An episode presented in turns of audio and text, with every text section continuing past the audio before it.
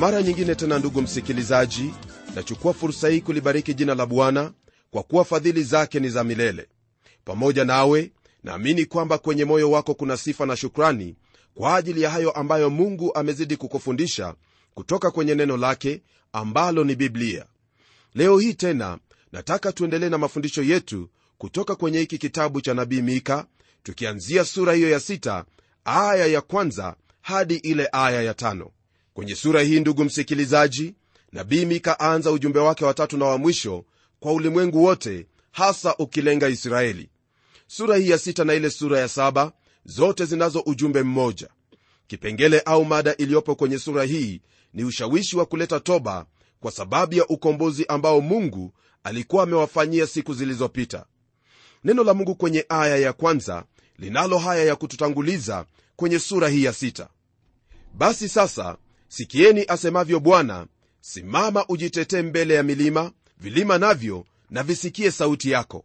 Fahamu kwamba rafiki yangu licha ya ujumbe huu kuwa ni kwa huo ufalme wa kaskazini yani israeli ujumbe huu ni wa watu wote. Sasa mungu anataka kuleta mateto yake juu ya israeli kama vile ambavyo tutakavyoendelea kuona kwenye sura hii. Mungu anayo mateto kwa hao watu na kutoka kwa hayo kuna mafundisho ya ajabu tena makuu sana kwetu. Aya hiyo iendelea zaidi kwa kusema kwamba vilima navyo na visikie sauti yake. Lugha ambayo yatumiwa kwenye aya hii ni lugha ambayo manabii wengi pia wametumia kwenye maandiko yao. Huu ni mwito kwa maumbile yashuhudie hayo yote ambayo mungu yuwataka washuhudie. Hata hivyo kumbuka kwamba kwenye maandiko neno hilo milima na vilima mara nyingi huwakilisha taifa au ufalme mlima huwakilisha taifa lenye nguvu kama ilivyokuwa wakati wa utawala wa babeli. Navyo na vilima vyakilisha falme hizo ambazo hazina nguvu au zile ambazo ni ndogo. Kwa hivyo mwito huu si kwa maumbile tu bali ni kwa mataifa falme na watu wote wa ulimwengu kwa jumla. Kisha aya ya pili ndugu yangu neno lake bwana laendelea kwa kutwambia hivi. Sikieni enyi milima mateto ya bwana na ninyi enyi misingi ya dunia iliyo imara kwa maana bwana ana mateto na watu wake naye atahojiana na israeli. Ujumbe huu kwa mujibu wa aya hii ni kwa watu wote wa ulimwengu wenye nguvu watu ambao kwa milinia ya miaka wamekuwa mbali na mungu. Watu hao mungu sasa awapa ujumbe wao. Pamoja na hili ndugu yangu mungu anayo mateto juu yao na anawaita kwenye mahakama. Jambo ambalo mungu anashangaza hapa ni kwamba kwenye mateto yake mahakamani haleti shtaka la mara moja dhidi ya watu wake bali awauliza hatia yake ni nini? Je rafiki msikilizaji waweza kufikiria hili? Ya kwamba mungu mwenyezi ajishusha hadi kufikia kiwango cha kumuuliza mwanadamu swali kama hilo? Hebu sikia hili ambalo nalisema kwenye aya ya tatu katika sura hii ya sita ya hiki kitabu cha mika. Neno lake bwana lasema hivi enyi watu wangu nimewatenda nini? Nami nimewachosha kwa habari gani shuhudieni juu yangu. Kama nilivyokuambia ndugu msikilizaji hapa mungu ananena na watu hao kama vile anavyonena nasi leo hii akiuliza swali hili kwa nini tumemwacha au kwa nini umemwacha? Ndugu msikilizaji kwa nini umemkataa mungu? Kwani mungu amekutenda nini? Haya maswali ambayo mungu aliwauliza watu wakati ule ndiyo maswali ambayo pia mungu anakuuliza wewe msikilizaji. Siyo nabii mika tu ndiye aliyekuwa na maswali kama hayo kwa kuwa malaki pia alikuwa na maswali kama yale. Baada ya utumwa wao kule babeli watu hao walirudi kwenye nchi yao wakawa wamejituliza na hata kusahau hayo yote yaliyowapata kule babeli. Mji huo wa yerusalemu ulikuwa umejengwa nao walifurahia ufanisi waliokuwa nao wakati ule. Malaki alipozungumza nao ni kana kwamba walimwambia kuwa wamechoka na desturi za dini hilo ni jambo ambalo nakubaliana nalo kwa kuwa shida haikuwa kwake mungu bali shida ilikuwapo na wao binafsi. Naye mika atanena moja kwa moja kuhusu shida ambayo walikuwa nayo watu wale. Mungu amewauliza watu hao wamshuhudie ni nini hilo ambalo aliwatenda lililo baya. Sasa kwenye aya inayofuatia atasema hilo ambalo walitenda. Je mungu aliwatendea nini? Je aliwadhulumu kwa njia yoyote ile aliwatoa misri na hakuwasahau. Naam angelifanya hivyo lakini hakulitenda jambo hilo. Wala haikuwa lazima yeye kuwakomboa toka kwenye nchi hiyo lakini kwa kuwa aliwapenda aliwakomboa kwa ajili ya jina lake. Hebu twende kwenye aya hiyo ya nne kusudi tupate hilo ambalo neno la mungu lanena kwamba mungu aliwatendea naye anataka kujua ni lipi hilo baya ambalo aliwatendea. Neno la mungu kwenye aya hiyo ya nne latuambia maneno yafuatayo kwa maana nalikupandisha kutoka nchi ya misri na kukukomboa utoke katika nyumba ya utumwa nami naliwapeleka musa na haruni na miriamu watangulie mbele yako. Mungu akinena na watu hao anawaambia waziwazi kwamba alikuwa amewakomboa toka misri na hilo awauliza iwapo aliwatenda baya kwa kuwatendea jema. Watu hao walikuwa sio wakutamanika walikuwa watumwa walikuwa kwenye kiwango cha chini mno miongoni mwa wanadamu. Lakini mungu kwa neema yake aliwakomboa na kuwanunua na kuwafanya kuwa taifa kubwa. Hili ndugu msikilizaji hili ndugu msikilizaji twalipata kwenye hicho kitabu cha kutoka sura hiyo ya tatu ambapo mungu anena kuhusu jinsi watu hao walivyokuwa na shida kwenye nchi hiyo ya misri. Nalo neno la mungu lasema hivi kwenye aya ya kwanza na kuendelea katika sura ya tatu ya hiki kitabu cha kutoka.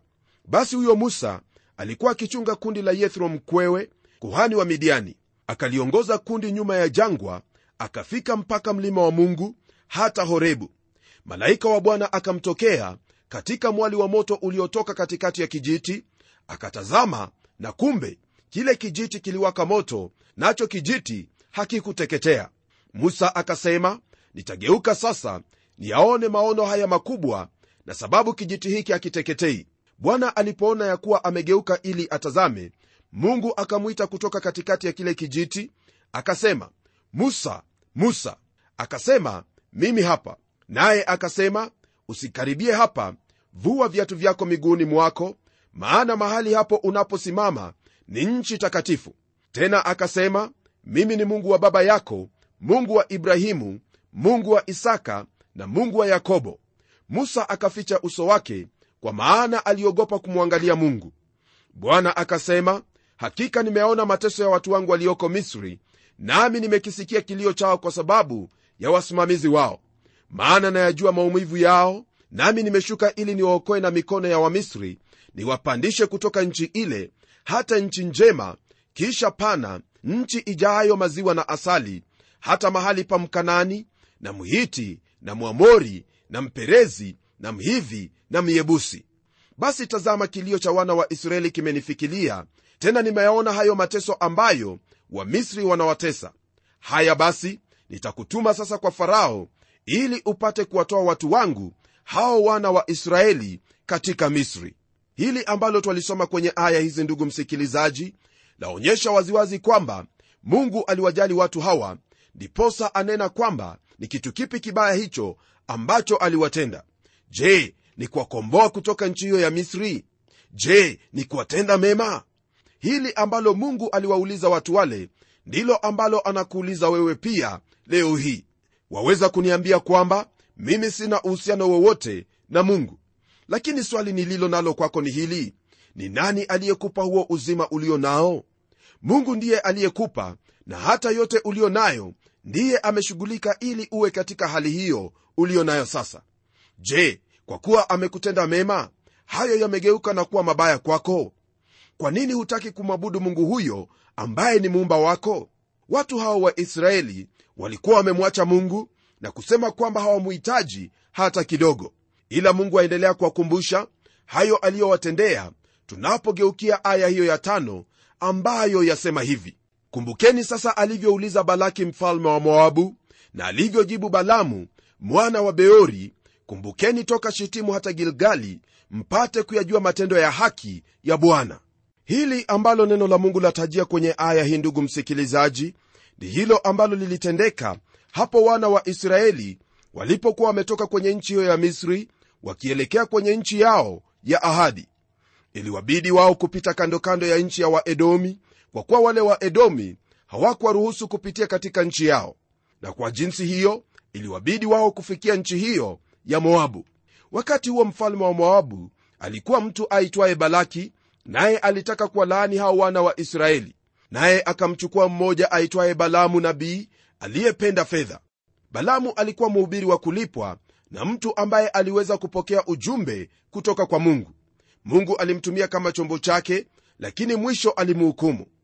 Ili tupate hilo ambalo mungu anena kuhusu hebu tugeukie kitabu hicho cha hesabu ambacho kitatupa hali jinsi ilivyokuwa na vile ambavyo mungu aliwalinda watu hawa nitachagua sehemu sehemu kwenye sura ya 22 hadi ile sura ya 24 kusudi upate hilo ambalo neno la mungu lanena kwa habari ya aya hiyo inayotaja habari za balaki pamoja na shitimu hata gilgali. Ndugu msikilizaji kwenye sura ya 22 neno lake bwana latufahamisha maneno yafuatayo kwanzia aya ya kwanza hadi ile aya ya 14 kisha wana wa israeli wakasafiri na kupanga katika nchi tambarare za moabu ng'ambo ya pili ya yordani karibu ya yeriko. Na balaki mwana wa sinori akaona mambo yote ambayo israeli wamewatendea waamori. Moabu akawaogopa hao watu sana kwa kuwa walikuwa wengi. Moabu akafadhaika kwa sababu ya wana wa israeli. Moabu akawaambia wazee wa midiani sasa jeshi hili la watu litaramba vitu vyote vinavyotuzunguka kama vile ng'ombe arambavyo majani ya mashamba. Na balaki mwana wa sipori alikuwa mfalme wa moabu zamani zile. Basi akatuma wajumbe kwa balamu mwana wa beori hata pethori ulio kando ya mto mpaka nchi ya wana wa watu wake kwenda kumuita akisema tazama kuna watu waliotoka misri. Tazama wanaofunika uso wa nchi tena wanakaa kunikabili mimi. Basi njoo wewe na kusihi unilaanie watu hawa maana wana nguvu kunishinda mimi labda nitaweza tupate kuwapiga niwafukuze watoke katika nchi yangu kwa maana najua ya kuwa yeye umbarikie hubarikiwa na yeye umlaanie hulaaniwa. Wazee wa moabu na wazee wa midiani wakaenda wakichukua ujira wa waganga mikononi mwao. Wakamfikilia balamu wakamwambia maneno ya balaki.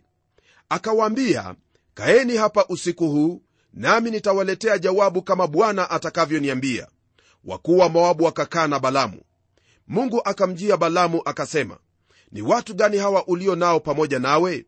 Balamu akamwambia mungu balaki mwana wa sipori mfalme wa moabu amewatuma kwangu akisema tazama kuna watu waliotoka misri wanaofunika uso wa nchi basi njoo unilaania watu hawa labda nitaweza kupigana nao na kuwafukuza mungu akamwambia balaamu usiende pamoja nao wala usiwalaani watu hawa maana wamebarikiwa.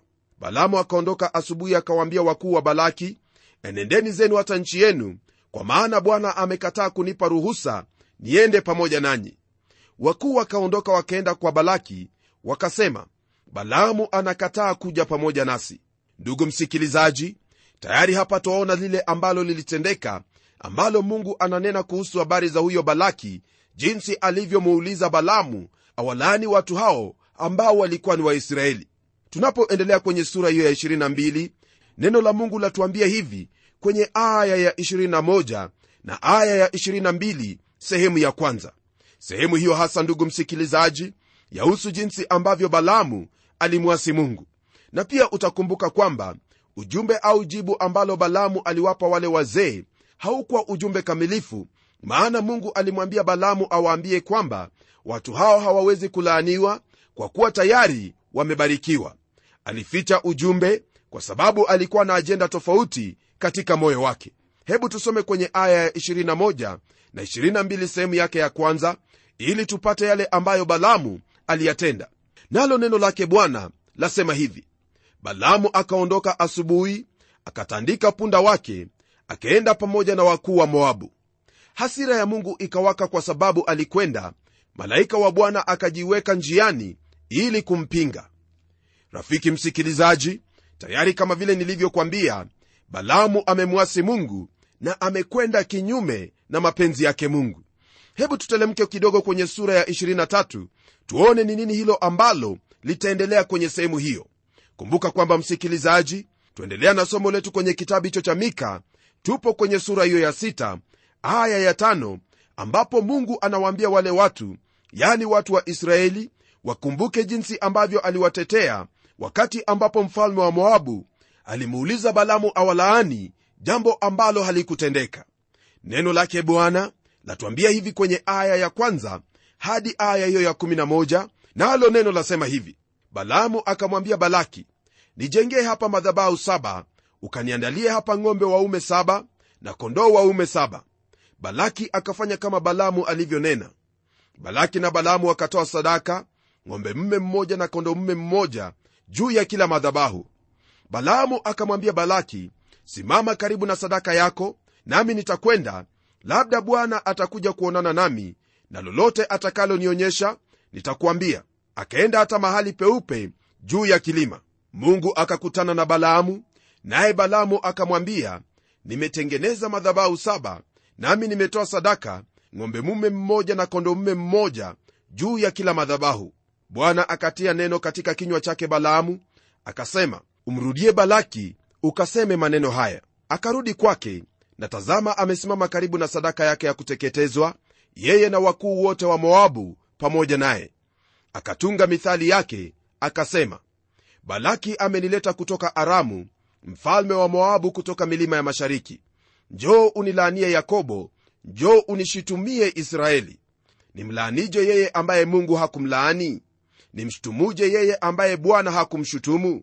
Kutoka kilele cha majabali namuona na kutoka milimani na mtazama angalia ni watu wakaao peke yao wala hawatahesabiwa pamoja na mataifa.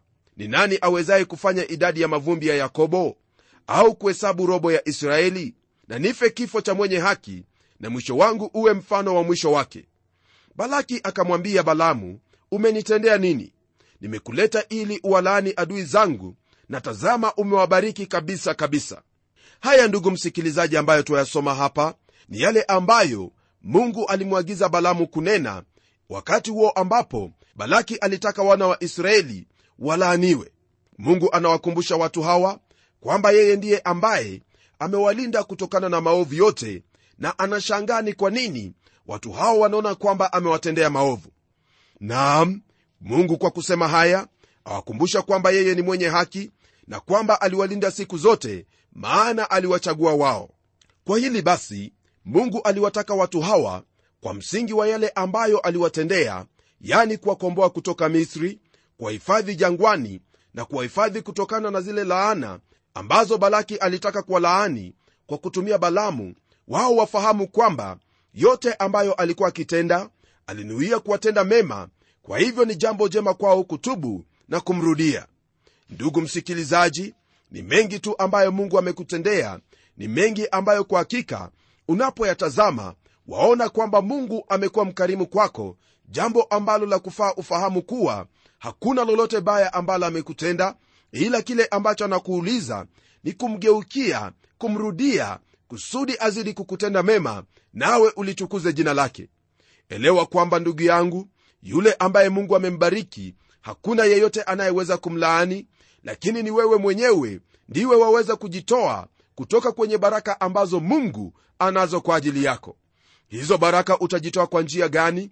Utajitoa kwa njia moja unapoyaacha maadili yake mungu unapoacha neno lake bwana na kufuata hayo ambayo mungu hajakuagiza watu wengi wamefuata mambo ya watu wamefuata mambo ya dini zao wameishi kana kwamba mungu amewachosha na wala hawana haja yoyote na mungu aliyewaumba. Tazama maisha yako yapo mikononi mwake lolote ulitendalo lipo mikononi mwake na iwapo utadumu katika baraka zake na kufurahia hayo ambayo mungu amekupa ni sharti utubu dhambi zako ni sharti ufahamu kwamba yote ambayo yamo mkononi mwako na jinsi ulivyo leo hii ni kwa sababu mungu amekuruhusu uwe navyo. Ndugu yangu hauwezi ukajidai kwamba ni kupitia nguvu zako au kupitia akili yako ndiposa u jinsi ulivyo. Maana leo hii vyaweza kuwepo kesho vyaweza kuwa havipo hata kidogo na hata usahau hali ambayo ulikuwemo kwa sababu ya jinsi utakavyokuwa katika hali tofauti rafiki yangu ni vyema ufahamu kwamba kwa hakika mungu amekutenda mema mungu amekuruhusu uwe jinsi ulivyo kwa sababu anakujali kwa kuwa wewe ni kiumbe chake. Lakini iwapo hautajali maadili yake mungu mungu hana lingine bali atakuhukumu maana yeye ni mwenye haki na dhambi haiwezi ikadumu mbele zake hata kidogo. Una fursa yako kwa kuwa umelisikia neno hili kwamba mungu amewauliza watu hao ni nini hicho alichowatenda kibaya naye alikuwa amewachosha kwa habari gani? Sina uhakika kwamba ndugu yangu kuna hilo ambalo waweza kusimamisha mbele za mungu na kumwambia kwamba mungu umenichosha kwa sababu ya hili. Kwa kuwa mungu daima amekushughulikia hapo ulipokuwa haujifahamu katika tumbo la mama yako ulipokuwa mtoto mdogo kwenye kifua cha mama yako na hata wakati huu ndugu yangu mungu bado anashughulika nawe kwa sababu anakupenda upeo. Je utasema kwamba amekuchosha? Je utasema kwamba amekutenda neno lolote baya? La hasha ni wewe peke yako ndiwe wachagua lile ambalo litakutendekea baya kwa sababu mungu ni mwenye haki naye hutenda ya haki. Baada ya kunena na watu wale watu hao walikuwa na maswali manne ambayo ni ya muhimu sana na jibu ya kila moja yao ni yenye manufaa kwetu leo hii. Hayo maswali ndiyo ambayo yapo pia katika kizazi chetu leo.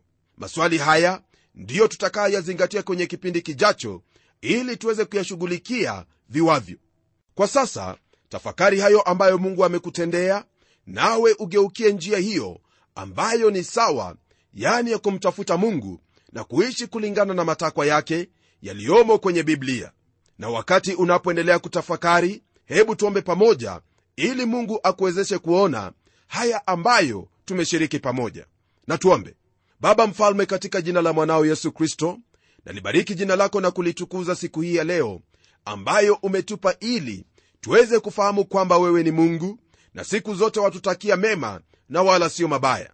Tazama mabaya huja tu maishani mwetu tunapokosa kuyafuata hayo ambayo ni ya haki hayo ambayo bwana umetutengea ili tutende kwa kuwa sisi ni viumbe vyako ambavyo vyahitaji kukutii wewe katika kila njia na kila hali.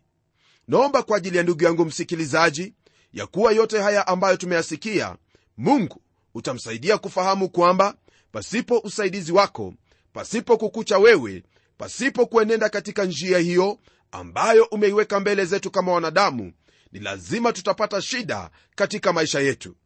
Naomba kwamba utamwezesha kwa roho wako mtakatifu kuyaona hayo ambayo yahitaji kuyatenda na hayo ambayo yahitaji kuenenda nayo ili kwamba aishi kwa kukutukuza wewe maana wastahili sifa na utukufu. Haya nayaomba kwa imani katika jina la bwana wetu yesu kristo aliye bwana na mkombozi wetu. Amen. Ni imani yangu kwamba yote haya tuliyojifunza yamekuwezesha kufahamu kwamba mungu akujali jinsi ulivyo. Kwa hivyo tenda hilo ambalo litaonyesha kwamba wamthamini mungu na yote aliyokutendea kwa kuwa yeye ni mungu mwema. Isitoshe kuna mengi tu ambayo anuia kukutenda hasa hayo yaliyo mema na siyo sasa tu bali hata milele. Nam mfuate mungu nawe utaona haya yote yakitendeka maishani mwako. Neema na rehema zake ziwe pamoja nawe hadi tutakapoonana kwenye kipindi kijacho. Ni mimi mchungaji wako jofre wanjala munialo na neno litaendelea.